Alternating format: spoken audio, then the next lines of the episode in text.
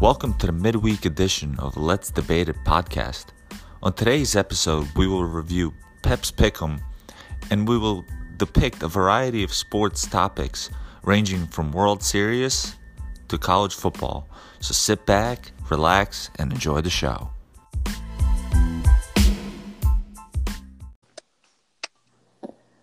And uh, yeah, let's you know go over the midweek special and talk about NCAA football and um, I know some NBA updates and NFL World Series. So kind of give the people what they want.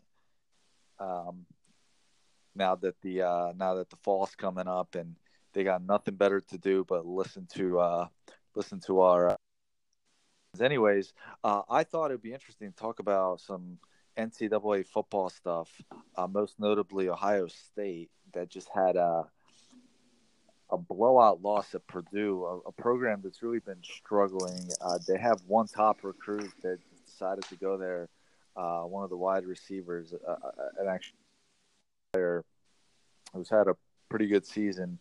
Um, Pep, do you think? Uh, I wanted to ask you: Do you think that Ohio State season is done, and do you think that at the end of the day, it's fair that a team can lose one game and that can really put a mark on their season?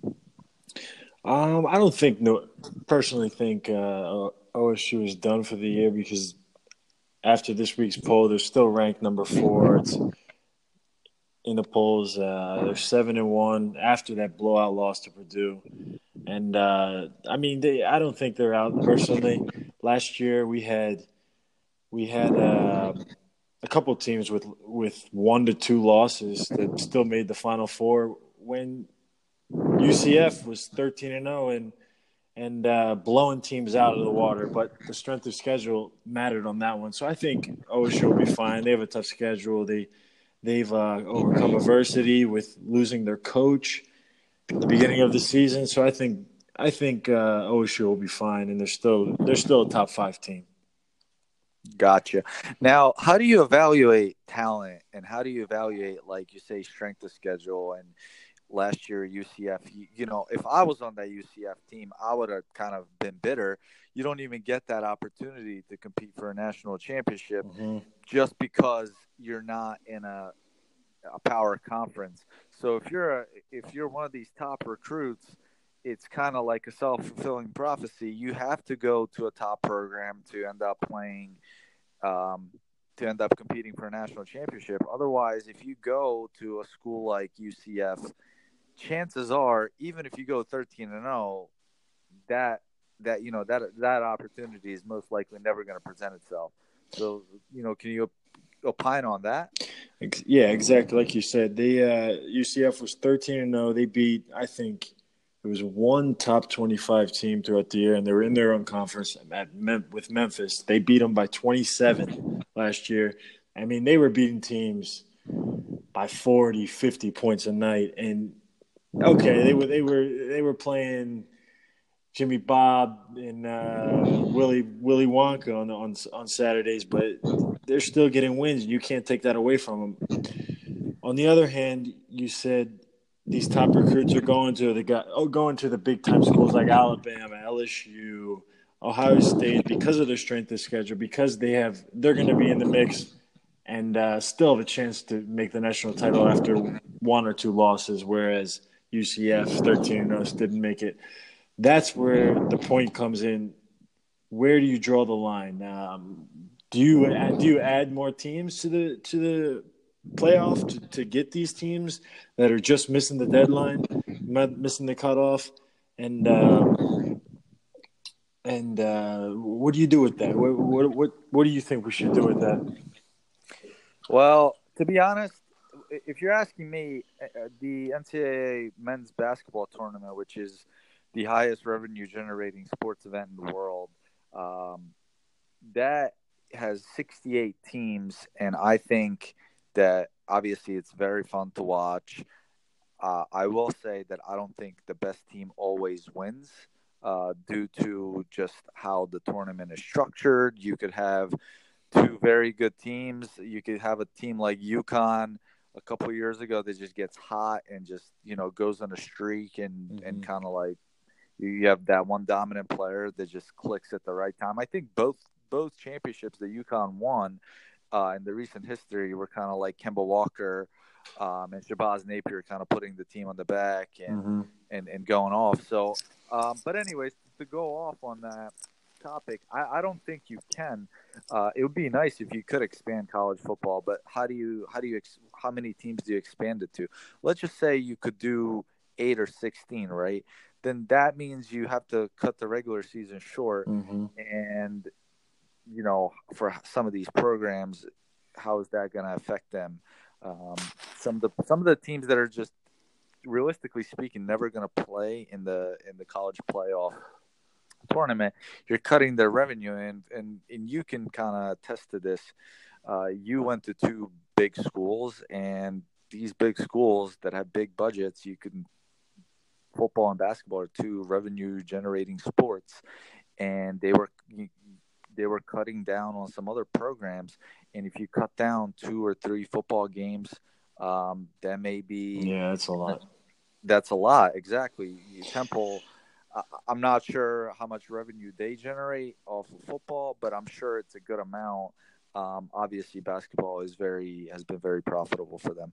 Um, yeah, but you know, I think it, it, this is the best that we can do, and and we'll kind of have to go with uh, the voters, I guess, objectively evaluating these teams and trust that what they have voted on is, you know, is, I would, I wouldn't, I wouldn't mind what seeing eight teams. That that that would mean you would play one extra game. I think, yeah, one extra game instead of four teams, and uh, so you would, and and there's eight teams, so so you're not going to see three, four teams get robbed of of uh, playing an extra game, playing extending their season into the uh, NCAA playoffs. But I don't know. You never know. I don't know if it'll change. You never know. But I wouldn't mind seeing eight teams make it. Gotcha. All right, let's let's move on to the all interesting NBA. Um, the season is very young. Uh, I think four or five games in, and uh, the podcast that we had on Sunday, um, we briefly mentioned the Lakers and the Houston Rockets scuffle, mm. uh, because that's that's all it is in today's NBA. It's a little scuffle, and guys just stick out their chests and kind of uh, the malice at the palace will probably never happen again. Not that we want anything like that to happen again, but uh, Chris Paul and Chris Rondo, who notoriously, I guess, don't like each other, or have never, never have liked each other, got into the scuffle, and kind of like, how about you depict this for us and kind of tell us what happened and your thoughts, and if you were Chris Paul and if you were Rajon Rondo, um, what would you do? And if that happened to one of your teammates, say you were um, Eric Gordon, how do you react? Um, well, the video showed that Rondo may have spit on it uh, in Chris Paul's face, and I saw Chris Paul. His I was trying to read his mouth, and he said, "Don't spit on me," blah blah blah, and pointed, and poked his eye. I mean, if a guy spits on you in your face, you're gonna react, and it, it doesn't matter if you're on a basketball court in front of millions of people or you're in an alleyway uh, off of Broad Street. So it, it's Really, that, that that's not going to change anything. Uh, I don't think so. I don't think so. I think I'm, I think I'm going to react to the same. But um, your character is your character is unchangeable. Okay. But eh, you can. I mean, Rondo denies spitting on him. Then then Rondo came out to, to defend, basically defend himself and say Chris Paul's a bad guy. Uh, he's a bad teammate, and I don't know how this is going how this is going to go in the locker room with LeBron. With uh, but, but back to the point, I think the the uh, it went down the right way. I think Rondo, Chris Paul came at him. Rondo threw his punch, and they and they and they did a little scuffle, like you said. But and Brandon Ingram came in trying to defend him, which I don't understand why he started the whole thing. Maybe he was frustrated. Yeah, yeah, I I agree with you. I agree with you. What what was first of all, first of all, James Harden. I mean, James James James is known for getting a lot of calls. He's known for that. He's known to to use his body a lot, and and and that's that's, that's within the play of the game. Yeah, that's, that's within that's and and Ingram and Ingram is is light is uh light in the trousers. So I mean, he was he went flying off of James Harden's big big shoulders. So I mean, he I think that was one of the reasons why he was angry. And James. So do Harden, you push a guy like that? Do you push James Harden for being strong and making a strong move, which to me looked like a basketball play, and just shove him for no reason? And then what what really got to me was Brandon Ingram, who weighs about 175 pounds, soaking wet, and at six nine, gets up in the referee's face, and and that referee is one of the more senior officials Mm. that we have in the game. Gets up in his face, like what exactly? What exactly was he trying to do? Intimidate the official? I mean, Lance Stephenson was c- calming him down, and Lance Stephenson, of all people, to be calming people down is just absolutely hysterical to me. And then he comes in throwing a punch, and and it's like I, I could kind of get the Chris Paul, um, Rajon Rondo in a sense. They were up in each other's faces. They reacted, but to kind of like sucker punch somebody out of nowhere, run up to me, just I, I, don't understand what Brandon Ingram was thinking. So, what about LeBron's take? He kind of like laughed it off in a way, and and what do you think the dynamic's going to be within that locker room with defending his teammates and his relationship with Chris Paul? Well, I mean, you see LeBron. He was calming down Chris. Chris in the video. Uh, he was. He had his arm around him, and he was basically saying, "Leave, let it, let it go, let it go." And I saw what Chris Paul said. He said, "Go get your boy," and you calm him down. And LeBron said, "Okay." But I mean, after these comments, what what Rondo just came out, I think yesterday or the day before.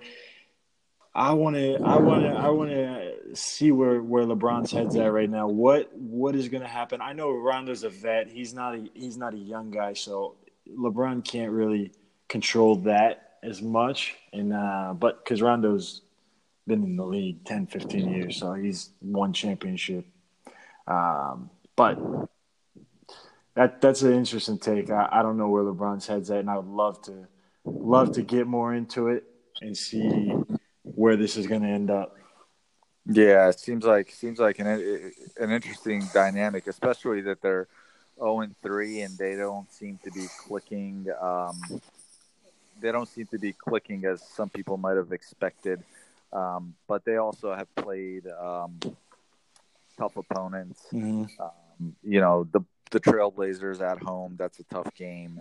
Um, and then you have Houston Rockets at home, which. But the thing is, um, and then obviously San Antonio Spurs. To me, it just seems like that they just they have actually been playing well, but three tough opponents and um, playing kind of shorthanded with a young team, and uh, they lost all all three games. Um, but let's move on. Last night I watched the Sixers game as I uh, as I always do, and Blake Griffin last night had 50 points, had the game winning layup and the and the free throw. He was five for eight from the free throw line, or um, excuse me, from the three point line. He seemed to be dominating. Um, he doesn't have the explosiveness that he once had, and that's saying a lot because he's still one of the most athletic players in the NBA. Um, he can still get up there, but 50 points. Um, and this is a guy that came out of Oklahoma after his sophomore year. Um, we knew what he could do. Then he missed his rookie year, broke his kneecap. Um, well, his first year, and then uh, won Rookie of the Year uh, the, the following year, and never really did anything in LA as far as besides Kia commercials and making the All Star team. Um, so this guy kind of gets traded to Detroit middle of the season last year, and of all those Lob City teams and everything that uh, you know the Clippers have had, he never had a successful season. It seemed to me that every playoffs, every year in the playoffs, he would get injured and then Chris Paul, and then that would be it, and Clippers would be primed to, you know, get knocked out. Now he he's in the Eastern Conference. He's not playing the powerhouse teams, but he still is producing. He's having, I mean, four, three or four games in, he's putting up ridiculous numbers. Um, if he can keep this up, he's poised to have a tremendous season. What's your take on first of all the game last night and Blake's career up to this point? Last night's game was oh, it was very up and down, exciting in the end. JJ hit a big shot. They they uh, Drummond got kicked out. There was a, a, lot of emotions going on, and the Sixers ended up losing by a point. But um, Blake Griffin, he in the last two seasons he played 58 games total. Total.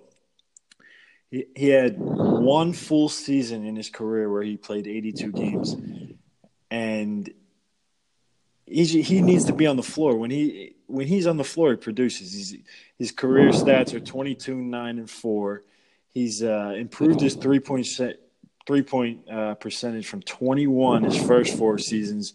Now he's floating around 35 his last four seasons. And uh, this season he's shooting tremendous. Like you said, he was five, five for eight last night. He's shooting 11 for 18, is 61 percent.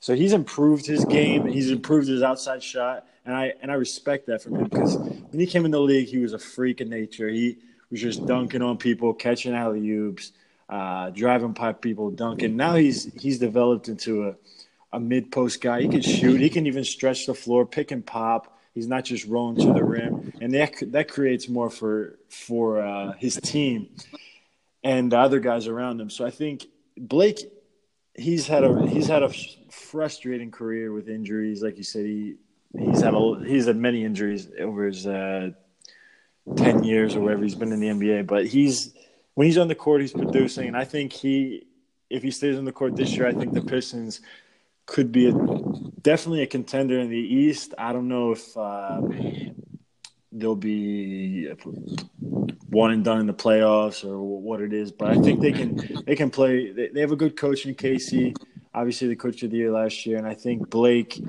uh, lifts them up, and him and Drummond are two dominant forces in the paint, especially in the East. Um, yeah, I, I, absolutely agree with you. If he can stay healthy, I think he can. Uh, he could definitely produce and help his team win. The problem that I have with that team is simply that they have two their two best players are clogging up the paint. I don't know how they play them together. Um, and then they also have Pachulia coming off the bench. Mm-hmm. Uh, to me, that that is a very interesting dynamic they have going on over there. Um, I think Drummond, um, when he sticks to his game, which is which is a rugged game, rebounding, blocking shots, dunks. I think he's very effective last night. I think Embiid got into his head a little bit, and he was trying to play outside of his scope, and and, it's just not a good look. Sixers should have closed that game out, but they didn't. Um, but th- they really have no guard play besides Reggie Jackson. I, I don't see, I don't see anything with that team. But um, but yeah, the East is weak, and, and if those if those two guys are dominating and out rebounding teams, um, I think they have a shot. Now, let me ask you a question. Um, you and I are obviously huge NBA fans, um, and I kind of thought of this question because it's discussed a lot, and a lot of people say out there, "This guy's not good. I can beat him." Just to clarify, there's there's I don't know about what seven and a half billion people on the planet and 450 make it to the NBA. So I'm going to throw this out there. If you're in the NBA or if you're a professional basketball player playing in any of the top leagues, you are you are one of the best players in the world. There's obviously NBA hands down. Um, but we do think some players are more um, respected or or under the microscope than others. Um, so, Pep, let me ask you: Who do you think is the most overrated player in the NBA? Um, this is obviously a very subjective question. Um, I can give you my opinion who the most underrated is, um, and obviously overrated as well. But um, who, what's your what's your take on that? Who who would you say is very overrated and kind of in the spotlight when he really shouldn't be? Okay, so I, if I were, if I was gonna pick a most overrated player, I'm gonna put it in two categories. One is winning games. You, okay, so guys aren't always uh, put around good players, and they're not fortunate enough to play with guys, uh, super other superstars. But let's let let me bring up one name. I'm going to bring up Andrew Wiggins. This guy, uh, coming out of high school and coming out of college, he was talked about as being just the next LeBron. Like in a couple years, he was going to be a top five player in the league. And I, he can score the ball, but his shooting percentages are not great at all. He's his first three seasons in the year in, in the NBA he's never won any won anything until Jimmy Butler came along and, and Wiggins was was the third option. But I personally do not like his game. He's a volume shooter. He's he's very streaky, and I just don't see it. I just don't see it, and I don't see what all the hype is about with him. Another name I want to bring up is um, I don't know if you'll like this one, but Demarcus Cousins he is put into that category with the winning losses. When when I bring that up, I mean, I know you love Demarcus Cousins. I know he is a force in the paint, and he's also a force on the offensive end. He blocks some shots here and there, but when has he ever translated to winning games? And I, and I, with the Kings, he's never won. With the um, with the Pelicans, they they they they made a huge stride when he when he went out last season and got injured for the rest of the season, and that's why they didn't invest in him in the offseason and he, he signed for I don't know five point three million yeah, with the Warriors. Yeah, so that's about 25 20 percent of what he should be making, numbers wise, looking yeah. at other players. But those two are at, at the top of my list, and for my all time most overrated player, I'm going to go with Carmelo Anthony. He, we all know Carmelo Anthony's never been a winner. He's he's he's hurt teams in the. I call him the I call him the cancer. Whenever he whenever he comes to a team, he always he, he makes he makes things worse. Shooting percentage for a guy who shoots 15 shots or more he was, uh, I think, second to worst in that category. And when you're talking about a, a, a pastime star, Olympian, a, uh, great a scorer, perennial the... star, a perennial star. This guy was, this guy made like ten or twelve All Star teams. Yeah, exactly. I, I, I think if you can agree with me, I think what you're saying here is, it's possible to be on a losing team and be a winner and it's also possible to be on a winning team and be a loser or, or meaning be overrated. And what i what i mean by that is we all know I, and i agree with with all your points. Uh, demarcus cousins is a tremendous talent. Now demarcus cousins doesn't make a team better. His stats are incredible.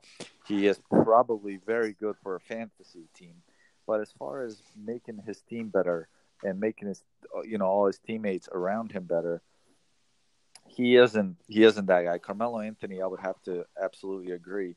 OKC, uh, rough year last year, uh, underperformed, lost to Utah in the first round, um, and then you're you, you, know you bring up Carmelo um, this year to the Rockets, and they're one and two. You know he's coming off the bench, which he accepted that role, and as he should. They're just not producing. Yeah, um, yeah, I would have to agree with you on all those points. I mean, it, it's tough to, to, to dispute any of them. Now, let me ask you this: uh, as uh, as I was watching the uh, Sixers and Pistons game last night, and the new coach of the, the Detroit Pistons, uh, Dwane Casey, who was who is the reigning coach of the year, um, and after he won that award, he was let go um, as the Toronto Raptors head coach. Now let me before before he won it, uh, like a day uh, before, I think. Yeah. Uh, Boom, yeah. fired, wins coach of the year next day. So I'm assuming he's not going to want to win coach of the year this year. Um, but who do you think is going to take that title this year? Um, just because I think there's there are a lot of teams that can that can have a tremendous season. I mean, Brad Stevens to me is a guy that's always in the running. Brett Brown if Sixers have another successful season. Uh, Pop is always in the conversation. Uh, Luke Walton, if the Lakers make the playoffs, could be in that conversation. If he's um, still there by the end of the season. Um, yeah, they're very true. I mean, it's it's early on, but I was going to ask you, um, the head coach of Utah Jazz, Quin Snyder. I love him. Quin love Snyder. Him.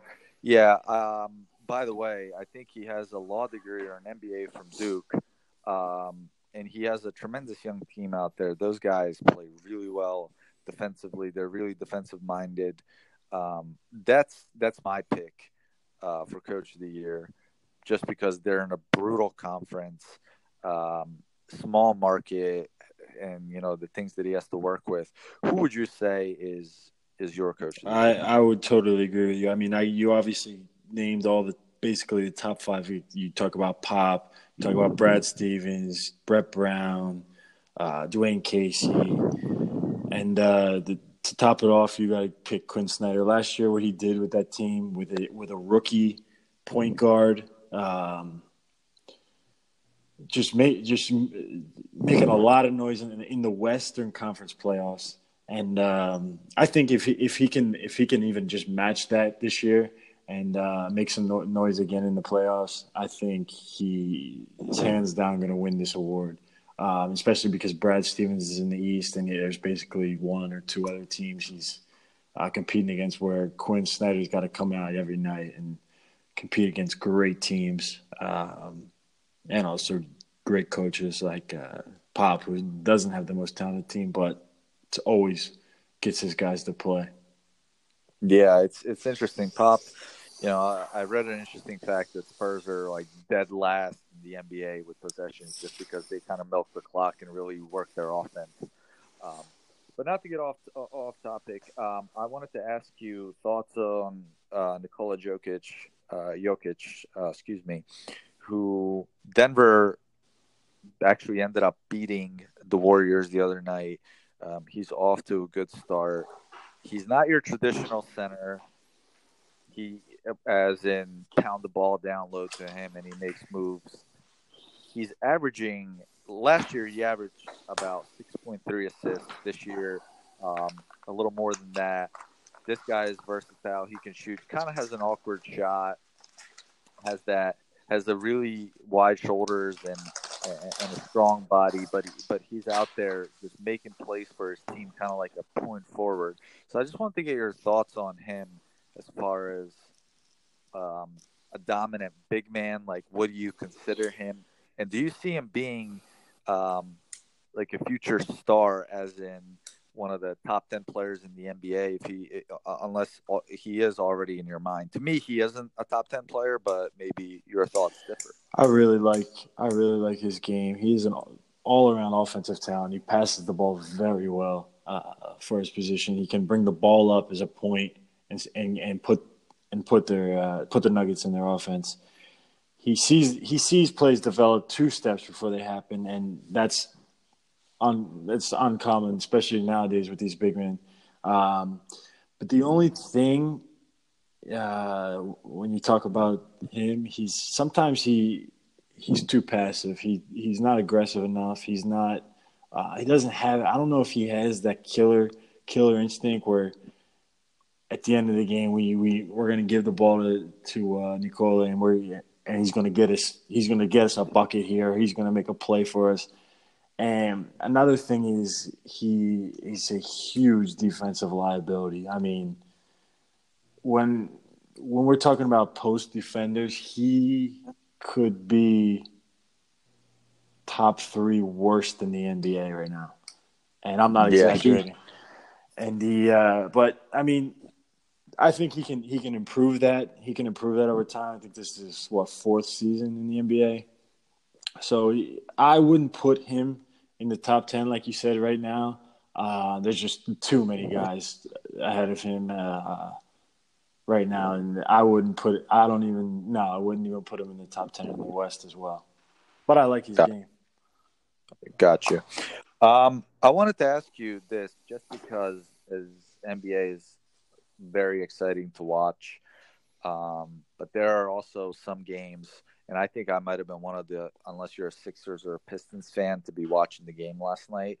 And Pistons actually have two guys that that are potentially going to be all stars, and that's something kind of going on over there. They revamped their franchise, but there are some teams out there that might as well not even open up the hot dog stand. And and I just wanted to get your thought on like who are we going to be seeing in the lottery this year? Um, right now, uh, Dallas is playing Atlanta, and I think Atlanta might have scored 25 points in the first half. Um, I think they are one of the worst teams in the NBA. Um, I have the Knicks up there. Um, I have Orlando and Sacramento. And the reason, the way I judge this is when I kind of go on and look at NBA tickets, I just look at the ticket prices, and some of these places tickets are going for five dollars, and that tells you of the quality of the basketball you're going to be watching. Um, so I just wanted to get your thoughts on who do you think the top um, worst NBA teams are, and and this is not like meant to be disrespectful at all. I think Orlando has a developing young team that's just not good, and they're going to be bottom of the NBA. Being bottom of the NBA is you're still one of the best teams in the world. Um, by the way, Orlando ended up beating Boston in Boston on Monday night, and I just kind of wanted to see um, like your thoughts and and kind of like go from there. Um, you're right on though. These some of these teams are bad. They're really bad. Like the Kings, you said, they're bad. Uh, they're young, but they're they're just not going to compete. The Hawks. Uh, I mean, the Suns have at least two really young stars who I like in uh, Devin Booker and. Um, well, DeAndre. let me interrupt you for a second. Uh, uh, and and yes, that's see that's the thing. If if you have a guy like Devin Booker or on the Knicks Porzingis or a guy that that is a, a super a star or establishing himself as a star, you're gonna per, like if you're an NBA fan like myself, you're gonna buy a ticket to go watch this guy play. Like for example, two years ago, Devin Booker came to Philly, and the Suns were terrible. I mean, Jared Dudley was on the team. The guy, I, don't know how he's still in the NBA, but anyways, so you you you know I wanted to see Devin Booker play. The ticket was reasonable, and I bought it and I went. So if you, but, but what if you don't have a guy like Devin Booker or a guy that's like establishing himself as a star, like Atlanta? I can't like Trae Young, I guess, but like for example, the Knicks. Uh, the Knicks don't have Porzingis. Well, he's on the sideline, yeah, with an ACL tear. Um, Knox, Knox is hurt. Knox is hurt. Um, Orlando, they have Mo Bamba, but he's not. He, I think he's going to take him a couple of years. They don't really have a guy that you like good. No, nah, yeah, I know what you mean. If you're gonna, so we're looking at those. Really watching. What like what what are these teams like? What are what do some of these teams have that, like that's appealing to go watch? Like like Golden State played um, the Suns, and you obviously when you're watching Golden State, you go watch one of the best teams of all time. But like if if if it's the Suns or let's just say the Knicks playing the Magic, what are you really like? Why are you tuning into the game? Why are you buying a ticket to the game? Um, like, what's your perspective on that? On that, unless you're just a junkie like me. Like right now, I don't think I would go watch a Cavs game if if somebody paid me. That's how that's how bad they are. I mean, LeBron, Le, you you take away LeBron James and, and, look what the Cavs are this year. People were talking like, oh yeah, they might have the Collin Sexton guy who's, who's going to be really good. Um, Kevin Love is going to be playing back to his Kevin Love ways before he was a LeBron. But to, to, be honest, that the Cavs, uh, the the Nets, the Bulls. I mean, the Bulls have Zach LaVine, who I like a little bit. He's he's had some injuries. Um, He's having a tremendous season, he, by the way. He's is. averaging like 30, 33. Yeah, like, 32, yeah. Yeah, he's he's he's had a he's had a good season uh, so far. But yeah, I, I agree with you. I, I think it's tough to watch some of these games, and it's kind of like an NBA. I think the I think they've done a great job to keep their brand and, and the loyalty that they have and expanding the league, um, the NBA uh, brand globally, uh, China and London. Mm-hmm. Um, and all these other places, NBA is kind of expanding. But I think one of the biggest problems that they have is teams tanking, and some of these teams are tr- trying to do just that, and kind of like it will be interesting to see what the NBA is going to do to kind of mitigate that problem going forward. So it keeps the value of that franchise and the tickets and and whatnot up because it's interesting. Like the Nets are nearby, and if you were to go watch the Nets play uh, the Cavs at this point, tickets would be very very cheap and very affordable. But if the Warriors come, they're going to be you know outrageous, sold out within mm-hmm. minutes. So it's kind of like people use use these bad franchises as a conduit to go watch when a good team comes to town. And NBA, I think that's the only unsolvable problem that they have at this point. But it's a pretty good problem, I guess, to have um, when you kind of like look from the outside and, and, and see how you know the league in the in the in the 70s and 80s in the early 80s was kind of falling apart and um, Magic and, and, and MJ kind of brought it back and LeBron really uh, piggyback off of that and, and really globalized it. And um, not to go too off topic, but you know the NBA is what it is because of, of, of I think you know the people that run it. But anyways, uh, let's move on from the NBA and go into the NFL. But before we do that, I wanted to go over Pep's pick'em. Um, it was a rather interesting week, right when we talked, and uh, I want to kind of bring up a point.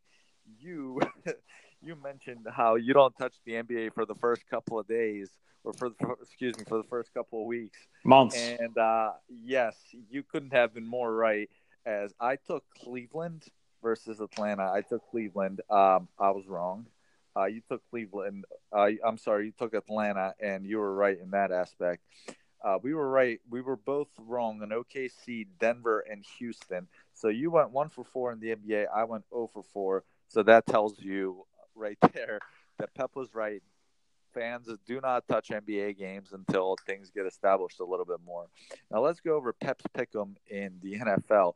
Pep, um, if I am not mistaken, you went six for thirteen, um, and it was a rather tough. Six week. for thirteen? No, no, no. Eight, eight for five. G.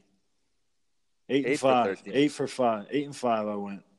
Okay, so, so eight and thirteen. Went... Eight for thirteen, eight... but eight, eight, eight yeah. and five.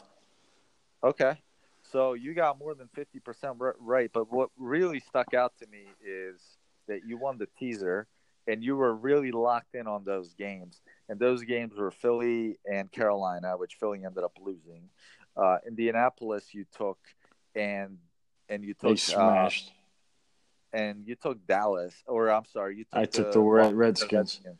And, and, that was the pick of the week. That was the pick of the week, G, the Redskins. That that that was pick of the week, and you know what? I have to give it to you. You were correct, but um, I just wanted to point out there teaser. That's a sucker's bet.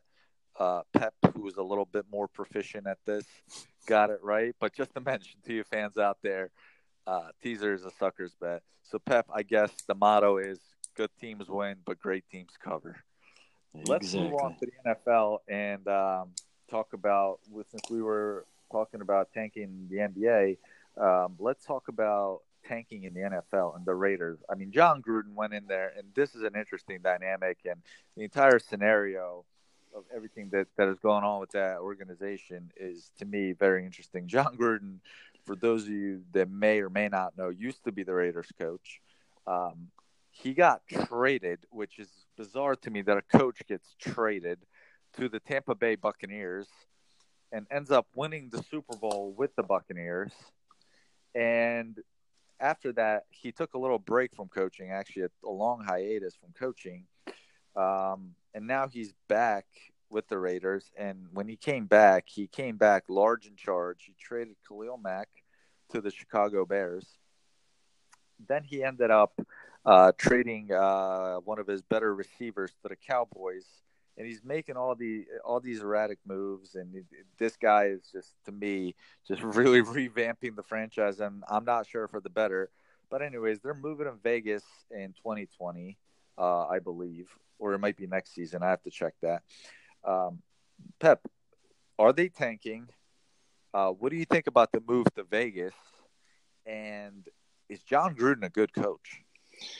Um, I like the move to Vegas. I think um, people think players are going to like practicing in well, the desert? well, I'm not just speaking about players. I'm speaking about uh, the fan. Everybody in Vegas always. Everybody wanted a sports team in Vegas. We it would be great to see a. Now we're going to see an NFL team. Um, eventually, we'll see an NBA team. Uh, and other Well, sports. hold on, be- hold on. Let me let me. I have to interrupt you. I have to interrupt you. Do you think it is good to give? You said you mentioned the NBA. Now, a lot of these guys are just going to get money that they never had. Do you think it's good? It's a good idea to move a franchise to the Sin City, where these guys have all this money and probably don't know how to manage it, and they they can have access to gambling, strip clubs, and all the other things Well- that go well, on gee- in America's playground. Look at it this way. So the NFL season is how long? From from um, so it's 17 weeks. So that's about four and a half playoffs. If you say your bonus playoffs, we're talking four and a half months. Uh, we're talking about let's say half the year, right? What do you think these guys are doing on the other half of the year, G? They're going to Vegas. They're they're spending all the money they made in Cleveland in Vegas or Miami, uh, wherever you want to go. And But you still have to make the trip, right?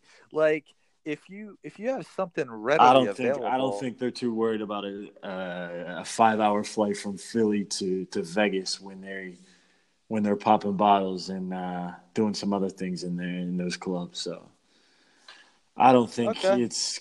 I, I mean, okay, during the season they might get a little off course, but that's why they have football teams have meetings. They're in the they're in the they're in the facility eight to ten hours a day. Some some guys more, um, but I don't know. I don't think. Uh, you think it's a positive. I don't think they have time during the season, but you never know. You never you see guys like uh, Le'Veon Bell who won't even show up. So Now, um, let me ask you, uh, Jon Gruden. He's he really ca- ca- came into uh, Oakland and started making moves, aggressive moves. Um, what do you think about him as a coach? Uh, Raiders aren't having that much success this season. Um, he maybe he's trying to rebuild and possibly draft the entire uh, Alabama um, Alabama roster that's going to be in the draft. I guess the entire SEC because he looks like this guy wants to accumulate every pick. What do you think about him as a coach? And are they trying to tank him? I mean, honestly, I don't. Okay, he he had a good season in Tampa Bay that that, that were all of Tony Dungy's guys. He, which was not his team, but he's he's still uh, he he got the credit for it. Which okay, you you got to give it to the man. He won the Super Bowl. Um, personally, I, if you take if you okay if you take 10, 10 years off from doing doing a craft that that you consider yourself a professional, you're not going to come back the same. He was he was teaching quarterbacks how to uh, read the game. If anything, he could he could have came back as a quarterback coach for an NFL team and, and did this. But I think he's way overpaid. Uh, I think the Raiders bought into something that they were way over their heads with. And I, I just don't agree with it. Right now, the Raiders just traded Amari Cooper to the Dallas Cowboys. They freed up a lot of salary, um, salary cap, but I think it's it's a tank. It's a tank for sure. And they're like you said, they want draft picks. They want they want it all for the future, and which will be in Vegas. So I think that's interesting. And uh, I guess they're they're gonna keep they're gonna let Gruden tank it and, and keep him for the long haul. So let's see. Okay. Okay. Now uh, let's touch upon a topic that you um, that you're definitely more familiar than I am um, because you used to play. And for those of you listeners out there, Dalton used to be a talented pitcher. Um, most likely, if it wasn't for um, an elbow surgery, might have been might have been a pro. But who knows? But anyways, let's touch upon the World Series and what's going on out there. Um, the Boston Red Sox, ever since they broke Mhm. the curse, the hundred and uh, plus hundred uh, and some year curse, uh, it was at 04. They've Mhm. really had one of the most successful franchises. Um, I think three World Series. They took a lead last night. Um, What do you think Mhm. about that? And you know, can you throw in some comments on? I guess, in my opinion, to America's most successful um, professional sports city with the Celtics, the Red Sox, the Bruins, and the Patriots. It seems like there's a parade in Boston, if not every year, every other year. Yeah. Um, what's going on out there, and um, what do you think? What do you think is going to happen in this uh, World Series? I personally think Boston wins in four. Uh, I don't see much. of Wow, that. sweet. I don't think. Yeah, I don't. I don't think. I mean, Kurt. They, they have their pitching is far and beyond. I mean, the Dodgers have Kershaw. They have they have some other guys, but I just think uh, the most talented team in the MLB right now is the is the Boston Red Sox, um, who just beat the Yankees in a in a in a great in a great series, and the Dodgers are coming off a uh, seven game series with Milwaukee Brewers, Brewers, who they I thought they were going to lose the series, the Dodgers, but I think I don't, I don't I don't think the Dodgers have what it takes to beat them. Um, like you said, Boston is just a rich sports city. They they love their sports. They uh, they die for it. They Celtics, um, Red Sox, Patriots. They and right now, all three of those teams. I'm not sure about hockey. I don't. I don't. Uh, Yeah, Bruins have been know. successful. Um, not in the not in the last couple of years, um, as far as like winning championships, the Stanley Cup and whatnot. But Mhm. they uh, they they've certainly had success. Um, okay, so you think you think it's just a straight up sweep, and I think so. I, I'd like to see those odds. I'd like to see those odds for that uh, to a for a 4-0 for a 4-0 sweep. That would be a that might be a nice little wager to place for you for you betters out there. All right, now now Pep, there's something that uh, that's going to kind of take us out of the scope of the first two episodes that we've had. It's still sports related, but it's not necessarily analyzing and taking deep dives into into a t- particular topic, a player, or a team.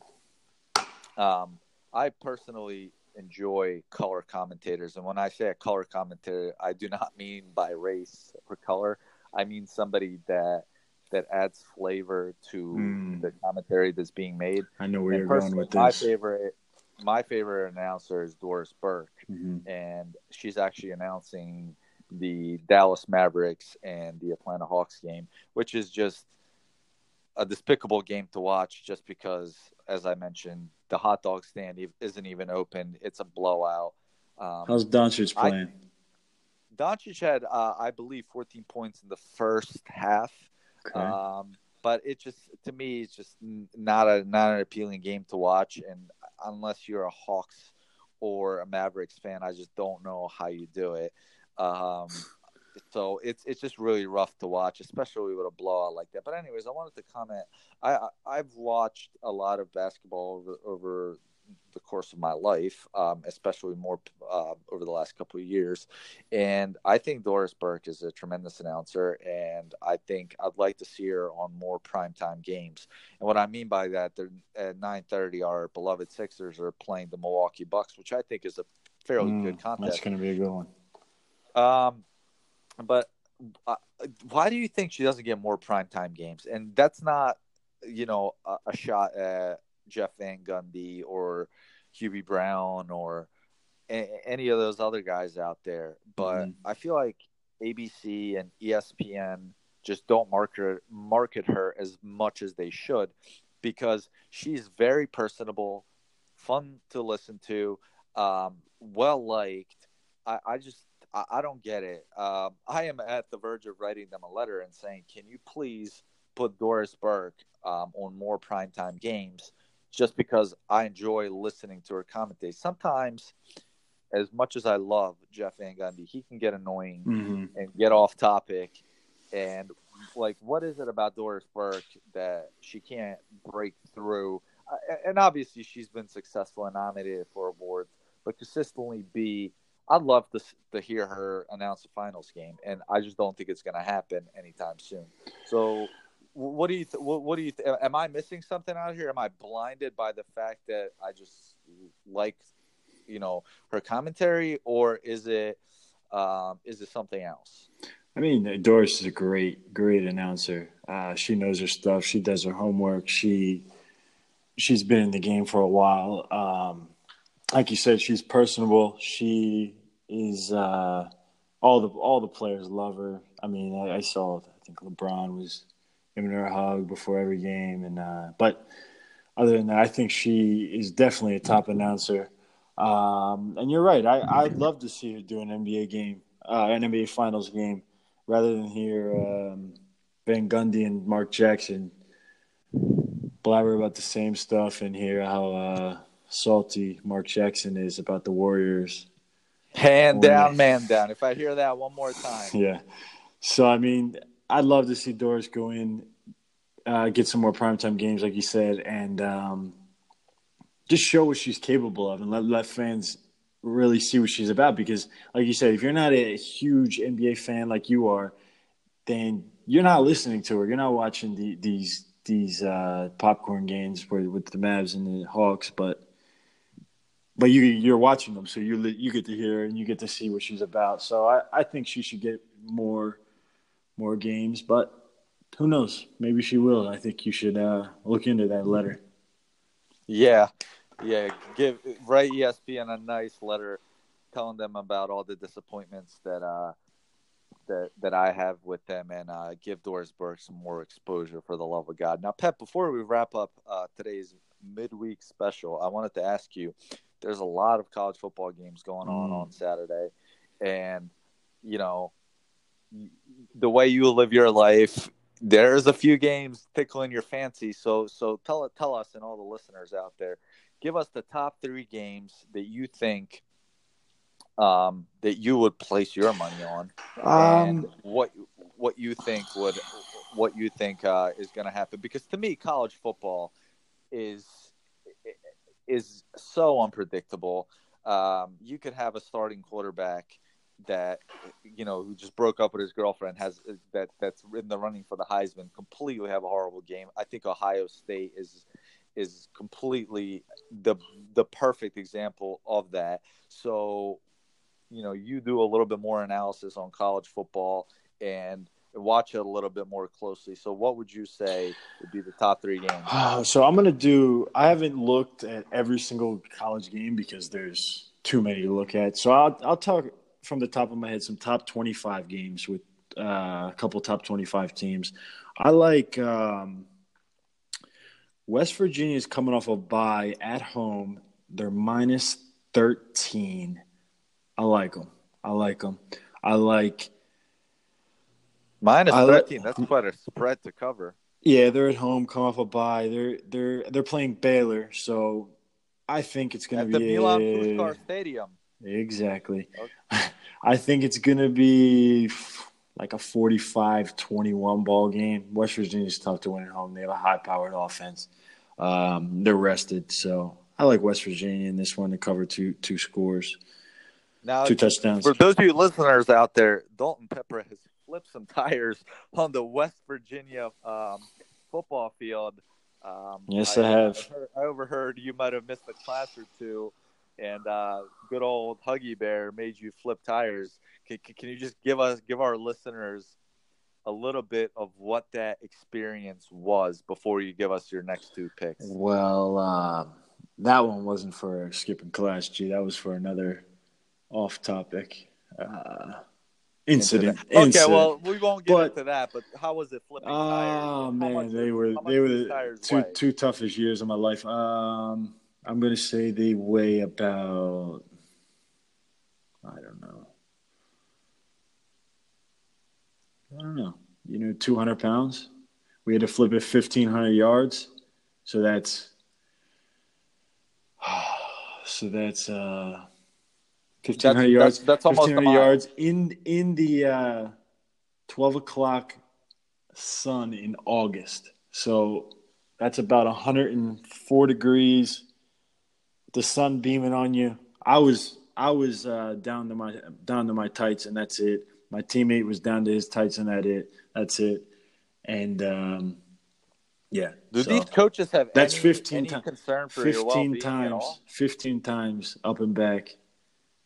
Uh, yeah, they have well-being. They, this, that kind of stuff makes you into a man and uh, really bu- builds your character. Well, that I understand, but I- I'm just saying, flipping, doing any sort of physical labor in that sort of heat. Um, Gee, I mean, you could. You can't You, know, you can't get uh, caught peeing behind a dumpster with, with the police right there. So that's that's something you can't do. So we, we I learned my lessons and I have not not got caught peeing in public since. So there's a, Okay, the great that's- that's lesson learned. Lesson learned. now give us give us your uh, other two picks. I like, you know, let me let me take Washington State right now on a big upset. Uh, I got them winning outright. They're plus three at Stanford. They uh, just beat Oregon last week in not a close game at all. And I think Washington State wins wins another big one. And I think you uh, get some nice get a nice money on that one with a money line. And take the plus three, take the points as well against Stanford. I also like this is tough because uh, Georgia's coming coming off tough. Two weeks ago, they had a tough match. I like their quarterback a lot. I watched a documentary on him. Uh, but I'm going to take Florida plus seven at Georgia. I don't like it, but I just think seven is too much for that one. Florida's a good defense, and um, I think if if they can keep it close, they can they can hold it within a touchdown. So I like Florida, Washington State, and West Virginia to cover in those three. Wow, wow. I mean, I, I'm I'm impressed just just due to your analysis. Um, I know I watch college football, but not to the extent that you do. Just because there's, for example, the NBA, you can there's 30 teams and you can kind of get a glimpse of every team. College football, I mean, there's so many teams, Oh yeah, and and it changes week to week. And weather. I- mean, home court, home field in this instance advantage is so big in in college sports. Just I because, think I think the machines have a bye this week, which is the machines I'm referring to Alabama. So and Nick Saban. So I think they have a bye, or else they'd be on the list. So yeah, Nick Saban, who was earlier this season complaining that Alabama doesn't. Uh, that the Alabama student section wasn't uh, was empty, um, Yep. which was rather interesting. You know, I kind of wanted to tell Nick Saban if I could ever get into contact with him. Well, maybe you should toughen up your schedule so the games are a little closer. well, yeah, they're be- they're beating teams by over 38 points a game right now, G, and that's just. I mean, it, it's not even watchable. Yeah, they're they're they're they're covering spreads that are minus 28 in the first half. Wow. So- So, we could tell Nick Saban he really is a true testament to good teams win, but great teams cover. Pep, it was great having you on this on this podcast, uh, co-hosting it with me. Uh, I just wanted to let our listeners know that we are going to have a special episode coming out this Sunday with the Fab Four. So please stay tuned with that. We're going to have a variety of topics. Um, in which we're going to depict from sports to popular media. So please stay tuned. It's going to be the Fab Four. We'll give you we'll give you more about that episode on Sunday. Um, I'll talk to you then, buddy. Great talking to you, G. See you later. All right. Have a good night. So.